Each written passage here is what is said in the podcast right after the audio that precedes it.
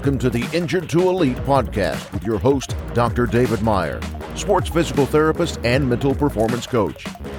Dr. Dave is a former Major League Baseball rehab coordinator and has now integrated the mental side into physical rehabilitation. This podcast shares the many stories and strategies of those who have taken themselves from injured to elite. Head over to www.injuredtoelite.com to learn more about David and his recently published book, Injured to Elite.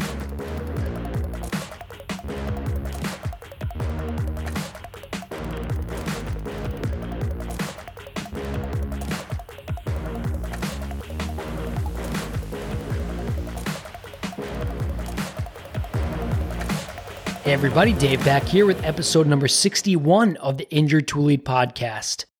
I'm really excited to bring this episode to all of you for so many different reasons. Let me start this out by explaining why. One of the main influences behind me starting a podcast was the Rich Roll podcast. It was really the first podcast that I really found myself listening to for hours upon hours. I heard David Goggins come on as a guest and Todd Herman, Edward Norton, the list goes on and on. And listening to Rich interview his guests and go deep with them was something I thought was very important. Rich Roll interviewed a reoccurring guest that was recently re interviewed on the Rich Roll podcast is Dr. Jud Brewer. And in this episode, you are going to hear yours truly interview Dr. Jud Brewer, psychiatrist, neuroscientist, PhD, MD. Little introduction about Dr. Brewer He's a New York Times bestselling author and thought leader in the field of habit change and the science of self mastery. Having combined over 20 years of experience with mindfulness training with his scientific research therein. He's the director of research and innovation at Brown University's Mindfulness Center, where he also serves as an associate professor. He's the executive medical director at Sharecare Inc. and a research affiliate at MIT. Dr. Jud has developed and tested novel mindfulness programs for habit change including both in person and app based treatments for smoking, emotional eating, and anxiety. His new book is called Unwinding Anxiety New Science Shows How to Break the Cycles of Worry and Fear to Heal Your Mind, which I've already read. And it was brought to my attention through the Rich Roll podcast. And after I heard him speak about these really intriguing topics regarding habit loops and how to break them, I knew that I needed to interview him because I think and I believe that chronic pain is a habit loop and can become a habit loop. There are so many different other habit loops that can occur after injury or just on our journeys as athletes trying to improve our performance. So there were a lot of emotions going into this episode. I was very excited to interview Dr. Jud. I was quite nervous going into the interview, being that Dr. Brewer has been interviewed by some pretty well established people in the media industry, such as Anderson Cooper on CNN. But after reading the book and learning about his work and the research behind his work, like I said, he's a PhD MD. He's not just applying these things clinically and seeing if they work, he's also studying them in his lab at Brown University and he's proving that they work. Our last episode was titled Mindfulness 101. So, this is a really important follow up episode where you're now going to hear the research behind mindfulness and a very specific way of applying mindfulness into your life, especially as it pertains to breaking bad habits or habits that you want to change or how you relate to your physical experience. It could be pain. That's something that I asked Dr. Brewer about in this episode. One of the things that Dr. Brewer actually talks a lot about in his book is self love and kindness and how we can apply that, especially when we fall into the habit loop of self judgment. I'm going to spare you too many of the details, but I definitely went down that path recording this episode after realizing that my high quality microphone, my Heil PR40, was not actually engaging with the Skype call. This is frustrating and a very nice segue for me to beat myself up. It's not the first time I'm apologizing for the quality, but I want to use this as a case example. Don't ever let beating yourself up get in the way of the bigger picture. We're not going to let that happen with this episode because there's so much for you to learn. This is going to change the game for you no matter what angle you're listening to this podcast with. It's going to help you be better and help you live the life you want to live with the habits you want to have, whether it's your workout habits, your rehab hab- habits, your self love and your self talk habits, even as a clinician and a professional working with your clients, athletes, and patients. Whatever it is, this is an episode for all humans that are interested in being any level of better. I hope you enjoy this one. So here's episode number 61 with Dr. Jud Brewer. Enjoy. Dr. Brewer, thank you so much for joining me today and sharing with all of us your work that you've done on mindfulness as a psychiatrist and also the director of research and innovation at Brown University's Mindfulness Center. I know Kabat-Zinn was from the Northeast as well, right? Did he do some of his work not too far? He started his work at the UMass Medical Center or UMass Medical School, about uh, about an hour north of Providence. Yes. So, were you kind of before your training? Is that what did that have an influence on you? An early influence? The earliest influences on me were I actually started meditating my first day of medical school back in the '90s. I hadn't heard of Kabat-Zinn until uh, right before I started medical school. I started reading one of his books and started meditating. But I was I was at WashU in St. Louis and had joined a local meditation community and just started learning meditation myself through a more Southeast Asian uh, influence uh, through uh, Theravadan Buddhism. And so uh, yeah, that's that's really where I got my start was looking, you know, looking inwardly uh, through meditation practices through that Buddhist tradition. I have a lot of listeners that are first year physical therapy students. The doctoral physical therapy program has gotten really out of control, to be honest, and it's very competitive now. People think they have the best lifestyle going into PT. I burnt out as a physical therapist. I truly believe my first three years as a PT. I graduated from NYU in 2012. I worked uh, in New York, and then I did a residency at HSS in New York, and then went got the dream job with the Cardinals. And I think I burnt out probably my first year with the Cardinals, mm. And it's an epidemic. I know you've done uh, some of your early research with applying your model was with physicians and medical students. Is that right? The yes, we did a study specifically with physicians with anxiety, and one of the you know it's it's like you're talking about whether it's PT, whether it's all healthcare providers. You know, I don't know about you, but in medical school, I learned this um, this adage of of uh, armor up. You know, where it's like we've got it, we can't show any weakness, we you know we can't show any fatigue because any moment we could be spending that moment saving the lives of our patients. You know, it, it was, it was pretty yeah. melodramatic. So, so the idea here is if we're not, you know, if we're not alive, you know, in terms of being physically and mentally there to help our patients, how can, you know, how can we possibly be helpful? And so, you know, I started looking at this connection between anxiety and burnout, for example, in physicians. Physicians are no, I know this because I, you know, we, we tend to be a group that's that's tough to work with. you know? A little bit, a little bit. Yeah, bit. so you you know exactly what I'm talking about. And so you know, tend not to take advice. To you know, I'm not. I don't want to overgeneralize. There are lots of great physicians out there, but let's just say, don't spend a lot of time taking care of ourselves. So we did a study first looking at the correlations between anxiety and burnout because the hypothesis was that people with anxiety are more like you know it's it's like revving your engine in neutral. You know it's like you're burning all this gas and you're not going anywhere. And i think that's kind of the way i think of anxiety is is it's really revving the engine and, and not getting us anywhere so we we had developed this unwinding anxiety app to help people with anxiety we can we can talk more about why i did that later but the long story short was you know the medications that that we prescribe as physicians aren't particularly great. Uh, the you know the number needed to treat, meaning how many patients you need to give a medication to before one person benefits, it's 5.2. So I was playing the medication lottery with helping my patients didn't know which one of the five that I, you know, the next five I prescribed to was going to benefit. And then what, what was I going to do with the other 80%? So we developed this unwinding anxiety program. And first, um, tested it in anxious physicians.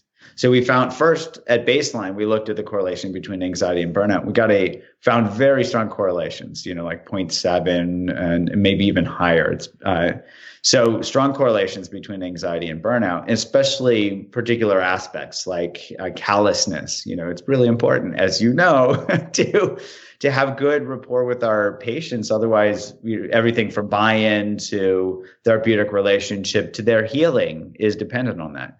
So if we're callous toward our patients, it's going to be really challenging to help them in the best way that we can and help them heal as quickly as possible or help them maintain their optimal fitness. So high correlation there.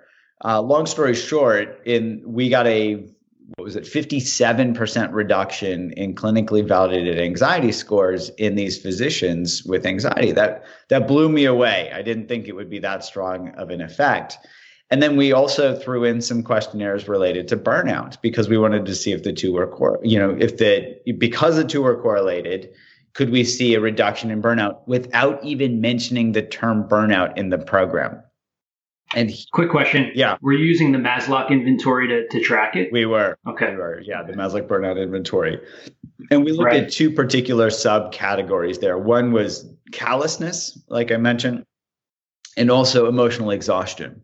And we found significant reductions in both. Yet interestingly, there was a greater reduction. I think it was a 50% reduction in callousness because that callousness is something that we can work with it directly individually right callousness isn't an institutional issue it's it's a personal issue if we're callous towards somebody yet emotional exhaustion probably has more of an interplay and has a lot to do with institutional issues you know or our rv units you know like um, how much are we billing how much how many patients are returning through our clinics and units. Yeah, so there we saw a less of a reduction, though still significant, which also highlights, you know, an app's not going to fix everything, but it can right. help somebody work with their mind. And in the place where their mind's really contributing the most, we can see the biggest reductions, which is why we saw bigger reductions in anxiety and callousness as compared to emotional exhaustion. This was a question I wanted to ask you. Like, what was really the the the Pareto's, you know, 80 20, like really what pounded into these these physicians and and healthcare providers that change with your work? Like, what was it? Yeah. So in this study, we were just looking for a signal. Uh, but that signal, 57%, will take it. You know, that was a strong enough signal for us to apply for larger grant funding from the NIH and to do a randomized control trial. And my, you know, this also goes back to something that I'd really been struggling with, which was, you know, what was I missing in medical school around anxiety, or what, what did I sleep through in in residency training that I missed? Because I really felt like we weren't getting at the core, yeah. you know, behavioral and psychological mechanism of anxiety. And it was actually a clue that I got from somebody. We had this other app called Eat Right Now that helps people with mm-hmm. emotional and stress eating. And somebody using that program said to me, you know, I'm I'm realizing that anxiety triggers my stress eating. Can you make a program for anxiety? And that put a bug in my ear because I was thinking, well, I prescribe medications. But that put a bug in my ear to go back and look at the literature. And it turns out there's literature from the 1980s showing that suggesting that anxiety could be driven like any other habit. And that's where all the light bulbs went off in my head because my lab studies habit change. And I was like, oh, I never thought about anxiety as a habit or it could be driven like a habit. So that actually was what prompted us to develop this unwinding anxiety program. So long answer to your short question, you know, we approach things through a habit lens. Can we help people understand how their minds work so that they can work with their minds and approach anxiety not through a willpower or a grit or a medication uh, approach, but really through uh, tapping into the power of their own brains through re- reinforcement. All right. Yeah. I'm, I'm gonna I'm gonna challenge the the well researched position here because little Dave, I I've only been practicing as a PT for ten years, but this is where I am very curious. I've heard brilliant people such as yourself talk about some amazing work. I, I was listening to Dr. Huberman because I was just after hearing your episode, I'm like, let me see who else. Rich, you know, you are on the Rich Roll podcast talking about unwinding anxiety, your book that you just wrote, and the thing that like punched me in the face that I heard from other authors, Phil Stutz, Barry Michels, who wrote the book The Tools, is this concept of volitional abilities with our mental state or emotional state. For lack of a better way of saying it, willpower, uh, self control. Is you, you, I know you use that term. With mindfulness, I think it's so interesting. My own mentor is a sports psychologist. He talks about his research. If you want to tap into the primitive brain, you, you better not try and think it out. Yeah. So, but here's the thing with the chicken or the egg, is there some level of conscious thinking or even prefrontal cortex activity with even applying awareness or mindfulness? Or is it simply just happen to your senses? Is there a dance going on there? Yeah, it's a really good question. So there are there are parts of the brain, parts of the prefrontal cortex uh, that are involved in. Well, actually, it's I don't. I'm not even sure it's officially prefrontal cortex. So there's like a an executive network that, um, and there's a kind of a dorsal attention system, and the dorsal attention system is less prefrontal cortically mediated the prefrontal cortex is most well known for things like working memory. You know, the dorsolateral prefrontal cortex, for example, working memory, holding things in mind. You know, it's like the grocery list. It's you know what what the task is, and you know you're trying to keep the the elements of that task in mind. There's a there's a part of the brain, the the dorsal anterior cingulate, which is not really prefrontal cortex either that is involved in um, this it gets activated with these tasks like the Stroop task where, for example where you you're supposed you're shown a uh, a word that's a specific color and you're supposed to say what the color is instead of reading the word and our brains uh, automatically read the word. And so there's this um, when we have this error that says oh i was supposed to read the word you know when when we're kind of um, uh, I'm not describing it perfectly, but when there's that mismatch there, that got it. That part of the brain gets activated as well, saying, "Oh, you know, you you you you didn't do the right thing." For example, like an audit system, yeah, like a little bit of an auditing system. Yeah, yeah. And so, and that system's been shown to be involved, you know, when it's activated, it's been correlated with improvements in, in cognitive task function, for example. So I, and thinking through this, I'm not sure, I think awareness is at a deeper level than the prefrontal cortex. Uh, as far as I can remember, maybe there's a piece that I'm missing. I, I think of the dorsal, the prefrontal cortex, like the dorsolateral prefrontal cortex, uh, more in terms of you know the working memory, the cognitive control, those types of things. I think aware. I'm not sure what if there is a particular brain region implicated in awareness. You know, because awareness is so fundamental to everything. Right. Uh, you wouldn't want it to be localized. Alert and oriented times three. Essentially, you have awareness going on, so that your brain activity. So I understand the, the research struggle there. That that's interesting. But what? Sorry to cut you off. I just think it's so interesting because then what happens? I think I don't want to call anybody out, but the non-clinical people, the people that are not PhD psychiatrists or psychologists, they easily want to tell you to use a certain process. Maybe it's get your heart rate up, maybe it's calm down, all these different things. But as I just saw you curiously think about my question, it's complex. And for me, I know at least I catch myself saying, all right, breathing through it and saying, Dave, bring some awareness. You're trying to fix this person you're working with, and you just started this session with them, and you're trying to, you're taking this on. But then sometimes it doesn't happen. So I'm like incredibly intrigued by intrinsic motivation. Yeah. And because me personally, growing up, I grew up with a sick father. I was a shorter athlete. I have this chip on my shoulder. I was a twin, surviving twin. I don't know if that has something to do with it, but I somehow am intrinsically motivated to do certain things. I'm not particularly very intelligent, but I got my doctorate. I worked for the Cardinals. I'm not the best manual therapist, but I'm in, I'm incredibly curious about how people behave. Somehow became a physical therapist instead of a psychologist, but I have this intrinsic motivation. And I ask myself, how do I give this? How do I help people tap into this? And I don't know. I was once talking to somebody about neurofeedback, and I said the trillion dollar question is how do we how do we truly rewire the brain to be intrinsically motivated? Do you have any uh, any any or can you be an oracle with that? Yeah. Well, my lab just finished a study. We haven't published this yet, but we are actually looking at motivation. So we looked across 14 different mental states and had people rank them in terms of which was most rewarding, which was least rewarding, so that we could, because our brains are set up through this reward hierarchy. You know, we're going to do things that are more rewarding than other things. And that's what sets up motivation. You know, given choice between chocolate cake and broccoli, you know, our, our survival brain says cake every time. It's more motivated yeah. to eat the cake. So I think that system right. is, is actually set up in our brains in a in a in a in a beautiful way actually, and it's a matter of tapping into that.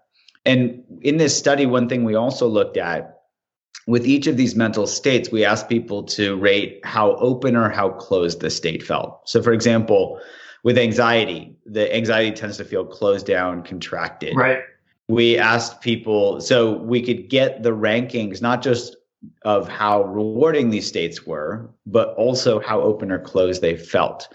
And the reason we did that was that we wanted people to be able to tap into something that is tangible that they could use as their own feedback instead of, you know, because we've been developing neurofeedback devices for years, super expensive still, nothing, you know, there's a bunch of stuff out there that I wouldn't recommend using. I don't think the field is there yet. But so we said, well, can we actually get to the best feedback, which is our own body and being able to tap into, instead of using a sophisticated device like an fMRI machine, can we give people some simple tool that they can they can zoom in on and calibrate quickly? And open and closed seems to be something that is a universal language. When we look uh, hundreds of people we don't even have to define it. They can all agree on whether certain mental states feel open or closed. So anxiety for example feels closed. Frustration feels closed. Like if you're trying to fix your patient i'm going to guess a little more closed down. Nobody told me by the way in school not to do that just putting that out there. Nobody ever said that to me, ever. Yeah, I think that is the dominant paradigm. And so hopefully we can change that. Um, when people yes. see that that doesn't work. So when you look at curiosity, when you look at connection, when you look at kindness, they all feel open and they're more rewarding. So our brain right. already knows where to go, and you've already named it curiosity and if we so you're asking well how do we how do we help people develop intrinsic motivation? It's about tapping into our own curiosity. And so if a, if a patient comes in and we're struggling with figuring out you know what it is or helping them improve instead of going ugh you know oh no what am i you know let me try to fix this we go oh and we start exploring it which opens us into growth mindset so that we can actually explore all the possibilities and we can learn so that's, that's beautiful. That's what I would say there is, you know, and I write a lot about this in, in my book because I, I really believe that curiosity is a superpower. You know, you convinced me on Doctor uh, Doctor. You convinced me on Rich Roll's podcast. I Rich Rich was the motivation for me to start a podcast when I was thinking about the different channels. I knew digitally I needed to do something in this world before COVID, and I heard your episode with him, and I hear you talking about awareness and curiosity. I'm like, this seems very practical. And I, I listened to your, I started your book, Unwinding Anxiety, which I saw that you published really recently in March. I didn't realize that. Yeah. Just, I published my book, yeah, in October. And I know this is your second, this is your second book, right? Mm-hmm. Um, I finished it, I think, in about a week. I, tr- I slowed myself down. Uh, because I know that you mentioned it. You li- I listened to you. I was trying to be a decent patient. That's probably a little too quick. Probably should have taken more of like a month, but it was unbelievable how you use the metaphor. So something I'm finding with ACT, I'm applying that a little more into the rehab world. The metaphors and language. That's another thing I'm fascinated with. How language it convolutes things in our field, but at the same time, you, the language you use, I know, is very tactful. I've heard your, your TED talk. I, I've listened to you speak a little bit, and you are very artful and you're very skillful with the language you use in order to be able to connect these not so simple things that are going on in her brain to a common folk like me. And what you explained to me, what, what I heard was this second gear is such a, I don't want to give away the book, but the second gear in terms of looking at a reward based learning system is kind of the holy grail. My biggest question about that, I'm, I'm going to let people read the book because you need to read the book. Any, anybody and everybody, we have anxiety. This is, in my opinion, what this is the best out there. I've had, I've been on benzodiazepine. I've tried different things. I come from a nervous Jewish family. It, it, you know, this is really some serious stuff and how mindfulness is now being westernized, which I think is, I hate using that word, but whatever, research to really support it. Um, but with this reward based learning, my biggest question I have is does it revert back or does it stick? Is it plastic? Yeah, it's a it's a really good question. So here, well, let's use a simple the easiest example that I can think of is smoking.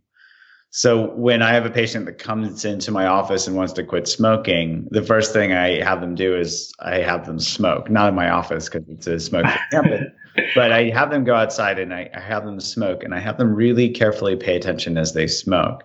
And what they realize, you know, is that cigarettes taste like crap. You know, cigarettes really don't taste good. I've never had a patient come back to me and say, Thank you, Dr. Brewer, for helping me delicious this cigarette is. I'm going to savor it every day you know they're smoking to relieve a nicotine and a dopamine deficit and that un- mm-hmm. they're just getting back to baseline and they're going through the process of smoking something that's pretty crappy to do it you know so i'm so glad finally menthol cigarettes are being banned because that was one way to cover up the taste uh, mm-hmm. and disproportionately targets um, you know african americans for example so you know yet another problem with cigarettes so with cigarettes it, it, never goes back. Nobody comes back and says, you know, I'm I'm now smoking more now that I'm paying attention. I've also had people in my in our Eat Right Now program accuse me jokingly. Uh, they're like, "You ruined my love of junk food," you know, because they they start paying attention as they eat junk food and they realize it tastes like crap. you know, yeah. I remember when I first I used to be addicted to eating gummy worms, and you know, I'd have to as a medical student or what? Just always. What's that? Like that was, was that like your your snack, your cramming snack? I think you were, when so. you were a student. Yeah. All right. Yeah, somewhere you know I must have had a good experience with them or whatnot, and you know they they drive more consumption. You know what you it, just like the potato chip commercial, you can't eat just one. You know because we've designed them this way. Uh, gummy worms right. are like me. So when I started eat, paying attention when I ate gummy worms, and then I would compare those to eating blueberries. Uh, for me, blueberries are the pinnacle of perfection. Not only if they're well ripe, if they're well ripe, they're delicious. But if yes. it's off a little bit, it can be frustrating. For sure, for sure. So when I compare eating gummy worms to blueberries, it's a no-brainer. Like gummy worms just taste like crap. So I have not seen that revert. And I think that's because our brain has this, you know, hierarchy that knows, you know, blueberries are actually they, you know, it's the perfect balance of sweetness. We haven't quite nailed that balance artificial yet. And right. most artificial food is driven for dopamine a dry, you know, to get people firing dopamine rather than for nutrition, for example. So it's always going to be driven in the uh, in the in the way to get people to consume more as compared to for people to feel satisfied. So if you look at the even the quality that happens in experience after eating gummy worms versus blueberries, I just feel content after eating blueberries. I don't have to eat the whole pint or whatever. I can stop when I'm full and I'm done. Whereas gummy worms, there's this constant urge, you know, oh, there's more, there are more gummy worms. You, you should eat those. And so when we focus on that piece as well, it helps us see how unrewarding this, you know, this driven quality of, of experience is. So using those as examples, and then anxiety is an easy one. Worrying, you know, when somebody worries and I have them pay attention, you know, what do you get from worrying? They see that there's really no reward in it. It's just something, you know, they they can it it's, whether it's kept them busy when they didn't have control over something or it's distracted them or made you know just made them feel like they're doing something. When they realize that worrying is just driving more anxiety then they start to become disenchanted with that as well. So i want to just give people a little bit of an expectation when you start the book. What i went through i was in the process of moving and i was i felt like i was hoarding things. I wanted to get rid of stuff. And so the first thing that triggered was, all right, I'm going to start here. Because when you when you explain it with your mapping out of habit loops, and I know you do this probably somewhat tactfully, we start thinking about anything and everything. everything goes into the lens of a habit loop. So now I realize that my worry was a habit loop out of nowhere. I used to have superstitions where, all right, death is coming. I'm having a heart. I'm gonna. It's just gonna happen. And this, you know, something. Somebody's telling me something, and I started to pay attention to that, and I realized that's really silly. I'm really taking that seriously, and I know that you, your patients do that. You wrote about that in your book, and so for me, that was confirmation. Okay, maybe that's a habit. Then I look at me trying to keep everything, my belongings, as I'm moving, and I'm like, well, no, no, no. This is a habit loop. When I was a kid, we moved and I wanted to take the walls with me, and this carried on into my adult life. So now I had the the enlightenment, and now everything's a habit loop. You go through the honeymoon phase of it, and then as the dust settles. Now you just gently, as Andy Puddicombe says with Headspace, gently just you know bring the awareness there. Um, so I, I think it's interesting how what I feel even after a month reading the book is a gentle awareness to just everyday things. I'm just a little bit more aware of going in rather, and this is what you said with Rich. You said leaning in with what we were going through with COVID. Something that a lot of the, I'm jumping around. Let's, let's bring context. So a lot of my listeners are in physical therapy, patients, students. A big thing that I coach others to do now is lean in, mm-hmm. not just to the pain, but like the emotional state that the person is in. Lean into them being miserable.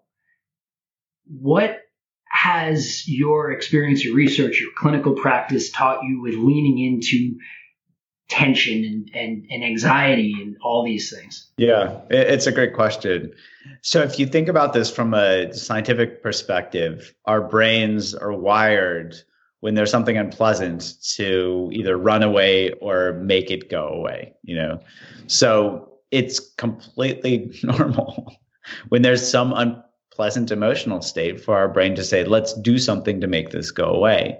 And typically right. we reach for whatever we, you know, whatever's nearest to us that makes it go as quickly as possible. That can be the refrigerator. We eat some food, we stress eat. That could be alcohol. We drink alcohol. That could be our phones, our weapons of mass distraction, where we distract ourselves. So we do these things to run away from, yet they, you know, whatever that unpleasant emotional state is, yet that doesn't fix it. It doesn't solve the problem and then can create a problem unto itself, whether it's drinking too much or eating too much or going on social media too much. So here, I, I, love this phrase. I don't remember where I learned it, but the it's called it's basically the only way out is through. And here, this is this leaning in that you're talking about. So the only way to work with something is to actually uh, turn toward it, to face it, to lean into it.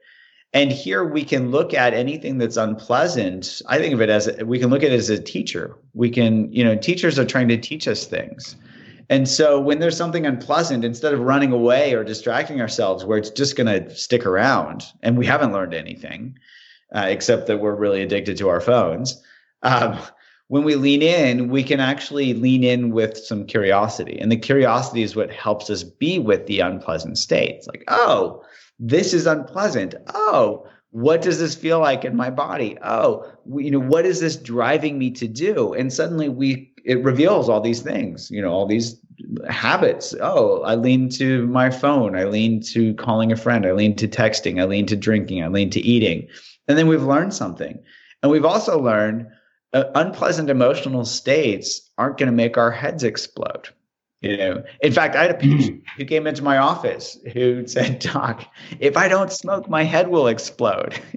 you know, I didn't know what to. You really felt that. Yeah. So I said, well, and I was kind of trying to uh, stall for time. So I went to my whiteboard and with him, I said, okay, what does head exploding feel like? And I started, you know, he's like, well, tightness. And so I wrote tightness, you know, on the board. And then, and I said, is it getting more intense? So we started drawing a line as these things were getting more intense. He, and he was describing, you know, it was tightness, it was tension, it was burning. It's getting more intense. And then all of a sudden it peaked. And then right. he had this aha moment where I said, well, what was it? And he said, well, I usually smoke at this point. I, you know, because I just figured that it's just going to get bigger and bigger and bigger, hence the head exploding. But then he said, oh, it, it's actually starting to to dwindle. It's starting to go down now. And he realized he could be with unpleasant emotional states like a craving, and his head would not explode, and he didn't have to smoke a cigarette. So there is a beautiful example of the only way out is through. Instead of running from that nicotine withdrawal by smoking a cigarette, he could lean into it, learn something about himself, and also learn that he didn't have to smoke. He could actually ride out these cravings. So contextually, people have shoulder pain, right? You ever see somebody with shoulder pain, they reset their shoulder all the time. So I recently had a patient and I made the realization after reading your book, it is a habit. Now I know chronic pain and acute pain, a lot of people don't realize the glial system in our brain is heavily involved with pain. I learned that from uh, somebody at the University of Adelaide, Dr. Mark Hutchinson, based off of Dr. Moseley and Dr. Butler's work. Chronic pain is like a different beast. But then I postulated, I think Dr. Brewer just taught me that chronic pain can be a habit loop. And then specifically, fixing, trying to adjust the shoulder, let's say, is becoming a sensitized habit loop. Yeah. So by then trying to treat that with the foam roll, I guess my example of the cigarette, as silly as this sounds, is the foam roll or the trigger point ball or the stim machine or the heat or the PT. That's sensitizing that pathway. They get temporary relief and they come back. Or the chiropractor, they get the adjustment, they feel better. I need more, I need a better chiropractor. I need a bigger pop. And I, I want to go right, I want to lean into this with you because you're the man. We have sold people in this world in healthcare that we have the magic red button, that we have physical therapists, we have psychiatrists to fix it all. And we've created maybe a pandemic of a habit loop of fixing pain. I saw the study that you mentioned in your in your app on dispositional mindfulness. I can't remember the last name. Uh, Fadel, Fadel Zeidan. Yeah, he does great work. Zeidan.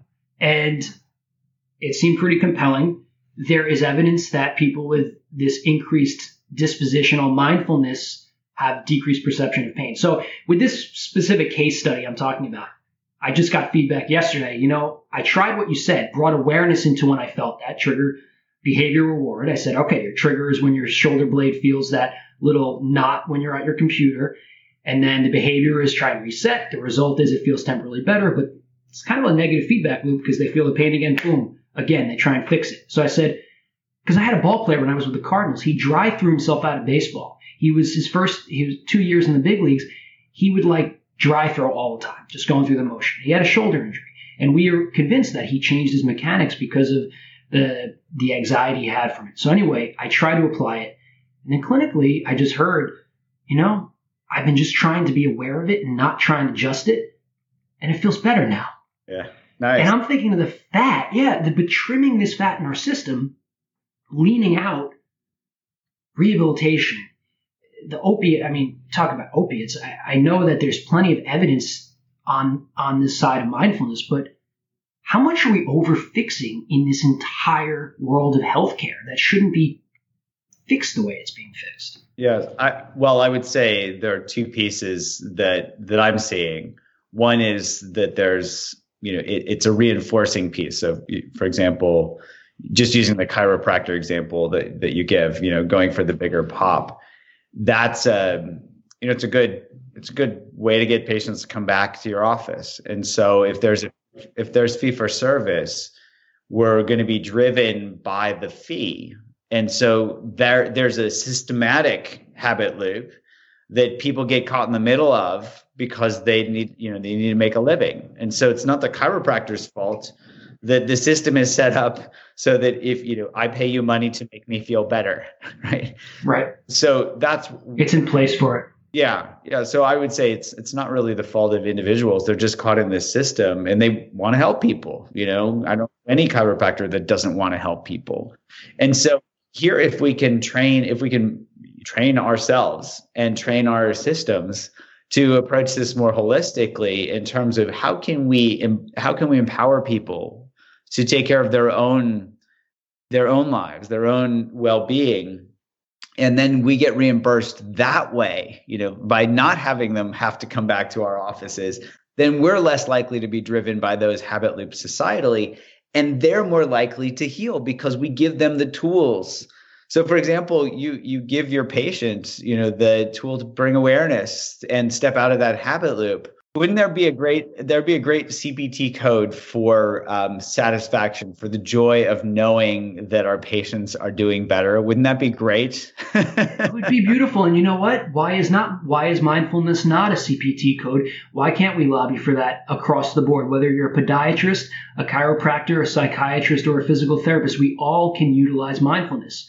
Somebody who is my last guest was a cancer survivor he tells me the number one thing that helped him was community mm. and and and helping him you know bring awareness to what was good for him it helped him survive Ewing sarcoma. I mean, why why are we still even debating it? Sure, the politics of it. I'm on board. I'm a soldier on this. So the next thing is with your app because it's really intriguing to me. You're, you're you really intrigue me because you really turned a corner in your field. You went against the grain.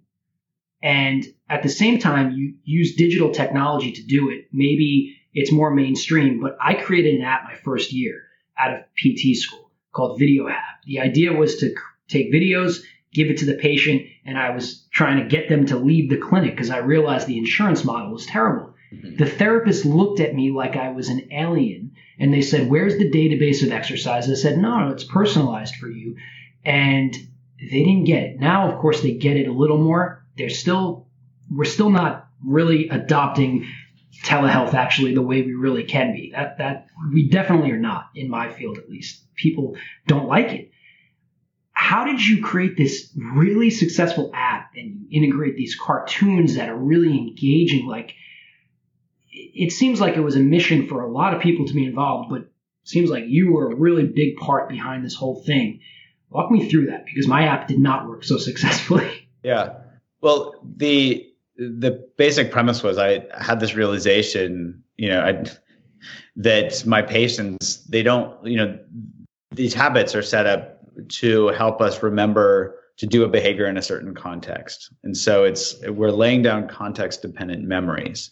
People don't learn to smoke in my office. They don't learn to overeat in my office. They don't learn to get anxious in my office. Hopefully, uh, so the I was already seeing that I'm swimming uphill here. This is an uphill battle to try to help people change their behavior, you know, in my office, maybe seeing me once a month, you know, where it's it's not very often versus, you know, they've got 20 cigarettes that they're facing every day or they're facing every meal or they're facing the bakery every time they go buy it.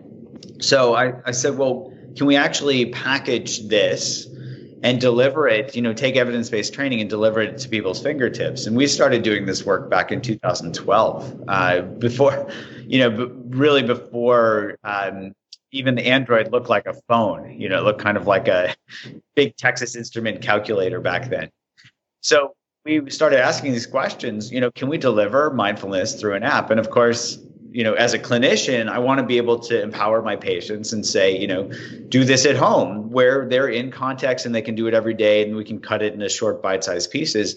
And as a researcher, I want to research it and make sure it works, which is why we can combine the two. So for example, we developed this craving to quit app for smoking.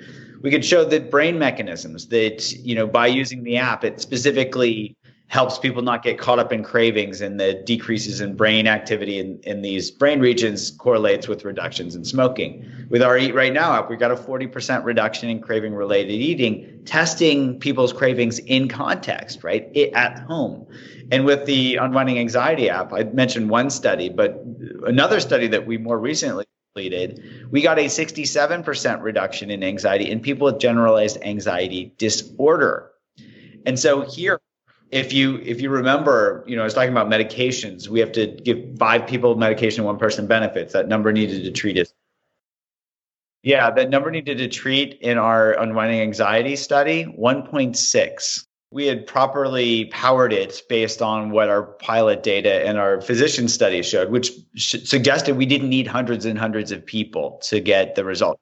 So probably your listeners know, you know, you can get a you can get a statistically significant result that doesn't actually have a lot of clinical significance or if you're if you see a really big uh, results clinically you don't actually need a huge study to prove that. And so we could actually go with the latter. Our study was about 70 subjects total split evenly between a control group and our active group.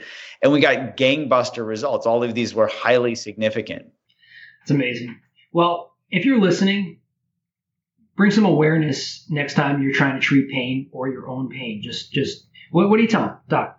You know, I love the simplest way that I explain it is think of a mathematical equation. It's a very simple one. Suffering equals pain times resistance. And you probably know this one, David. So suffering equals pain times resistance. And the key here is that suffering is on the opposite side of the equation as pain and resistance. So the pain might not necessarily change, but our resistance to it can. And as we bring curiosity in, that's inversely related to the resistance. The more curious we are, the less we resist. And the less we resist, the lower our suffering is. You know, and there's this saying, what we resist persists, what we feel heals, right? So if we turn toward, if we turn toward it and get curious, oh, what's my resistance toward this pain feel like? The pain can still be there, but we don't suffer nearly as much. So that's what I say. Well, thank you because my mentor, I have two mentors. One's a psychologist, and the other one is very spiritual, and he's more on the eastern side for me. And he always says, "What what you resist will persist." I put it in my book, and so now I have a researcher telling me that same thing. So now we got to listen. Um, it's irrefutable, and the the evidence that you have is corroborates so many smoking eating, burnout. I, let me ask you this. Is there one thing you'd say this is where you really apply awareness in your life, or is it pretty much across the board? I would say anything that has a habitual component, which is about 90% of life. you know, and it's not to say that habits are bad. Most of our habits help us survive. You know, imagine having to relearn everything every day from yeah. on your clothes to eating to making coffee. That's a habit loop. That's a habit loop if you if you try and treat that that was when I started your book, I went into a habit loop of trying to address everything, which was kind of interesting. Yeah. So you got to be aware of that too. Yeah. Um, sorry to cut you off though. That that makes a lot of sense.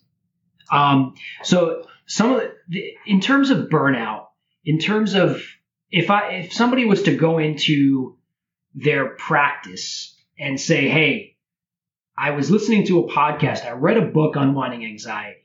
I think we have something wrong in our practice, or we didn't learn it in school." How do we start the conversation? How do we finesse this conversation? You said it. The businesses depend right now on it.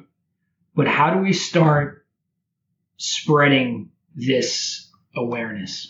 I would say we start with our own experience. So the more we start practicing this ourselves, the more we will start exuding it. You know, it's it's like curiosity and kindness, right? So this world needs a whole lot more curiosity in terms of mm-hmm. you know people trying to understand other people's perspectives there's a ton of divisiveness for example and we need heaps and heaps of kindness the world you know i've, I've seen just constantly people are not nice to each other whether it's it's warfare or our neighbors or whatever and so the more we practice this ourselves, the more curious we are about somebody's perspective, the more kind we are to somebody else, the more we see how great these feel. And the more we're going to develop these habit loops of developing and, and practicing these more. And then people are going to be walking by us and they're be like, man, what are you smoking? I want some you know? well, I was thinking that reading your book, I'm like, I'm here. The story you told about writing your first book really resonated with me because I was not a good writer, but now that I write, I I I get dopamine hits from it. I retrain my brain with writing, and I never thought I would. But the story you tell of the sitting and walking mindfulness that you did for yourself, and then all of a sudden you bust out your first book, uh, The Craving Mind, right? Um, I I really could relate to that, but at the same time, I want to go into a habit loop of figuring out how do I always get into a flow state. But it's really, it seems to have had quite a remarkable imprint on your own professional life. And I mean, looking at what you've done, it's changed your practice. It sounds like it changes, it changed the practice around those that you work with. So I think the culture's changing. I think that we're getting it. Um, but I think our patients are still going to be coming in asking us, Hey, treat this. But for me, what I tell people is like, lean into that and reflect it back. So you're looking to leave without pain. All right, well, maybe you could bring some curiosity into that. And I know for me, I had to become a lot more confident talking about this because we're not trained as psychologists. We're not trained as behavioral specialists, yet that's what we are. Yeah. We when people come in with pain, we tr- truly are helping them reach trained behaviors. Um, but I'm just so impressed with your work. I, I, I hope to to learn more from you directly and share your work to the to the world of physical therapy as much as possible because I think if we start applying this, we will find that people will feel better.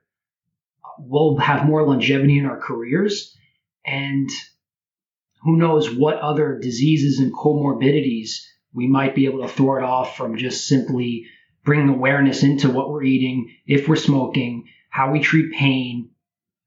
I think that this is it. I, I don't call me silly, but I, am sure you potentially do. well, I I, I re- keep coming back to one word, which is science. you know, it's this, this is how our brains work, and curiosity you know, curiosity just feels better uh, than these other things. So doesn't always um, kill the cat. yes, besides the cat, I think we'll all do better uh, with you know with a little bit of curiosity. And I, you know, I, I, love this phrase. I think James Stephens, the Irish poet and author, um, put it this way: he says, "Curiosity will conquer fear even more than bravery will." You know, there's a whole lot of fear whether we're trying to help some, you know, help a patient, or whether we're, we're a patient coming in and we've got fear of our pain. You know, the more we can inject curiosity into our lives, the better our lives will be, and the better the world will be. All right, switch the Advil and the cortisone for some mindfulness, some curiosity. The last thing I was, I don't want to spoil the book, but seems like we might be heading in a good direction based on some of your thoughts on how our reward system is trained in terms of human behavior and maybe maybe there's more good than bad. I, our brains are set up that way. Fortunately, you know, we're set up more for kindness than meanness, and it's a it's a matter of waking up to how much better it feels. And so that might take us a little bit of time uh, as a species but I'm, I'm optimistic. If you need to be convinced read the book. Unwinding anxiety unbelievable piece of work. It's maybe the tip of the iceberg because i see dr jud changing the paradigm. I'm a foot soldier. I'm here. I'm, I'm here to do whatever i need to do on my end because i'm fed up with this shit. I'm fed up with all of us really beating ourselves into the ground and, and burning out too early in our careers, selling people the magic potions when we know that there's more to it. So I think we're heading in a good direction as well. Dr. Jud, thank you so much for graciously giving me your time this morning. And uh, I've learned a ton already. So, where can people uh, get the book and, and follow you? I know you have so much, your app. What's the best way for people to get in the door? the simplest way is just through my website, which is just drjud.com, D-R-J-U-D.com. I'm also on Twitter at Jud Brewer and Instagram at Dr. period Jud. Um, but my website's the easiest way to find everything. All righty. Well, thank you so much for your time. I really appreciate it. My pleasure. Ladies and gentlemen, I hope that after listening to this, you are ready to start applying some awareness and curiosity to all aspects of your lives. A lot of my listeners who are professionals, yourselves as physical therapists, chiropractors, strength coaches, personal trainers, nutritionists, students of healthcare and the sports sciences, I really want you to take this to heart.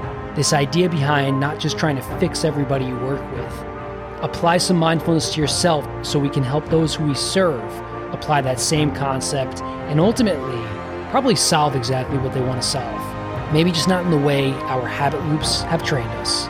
Check out Dr. Jud's book, Unwinding Anxiety. It's an amazing read.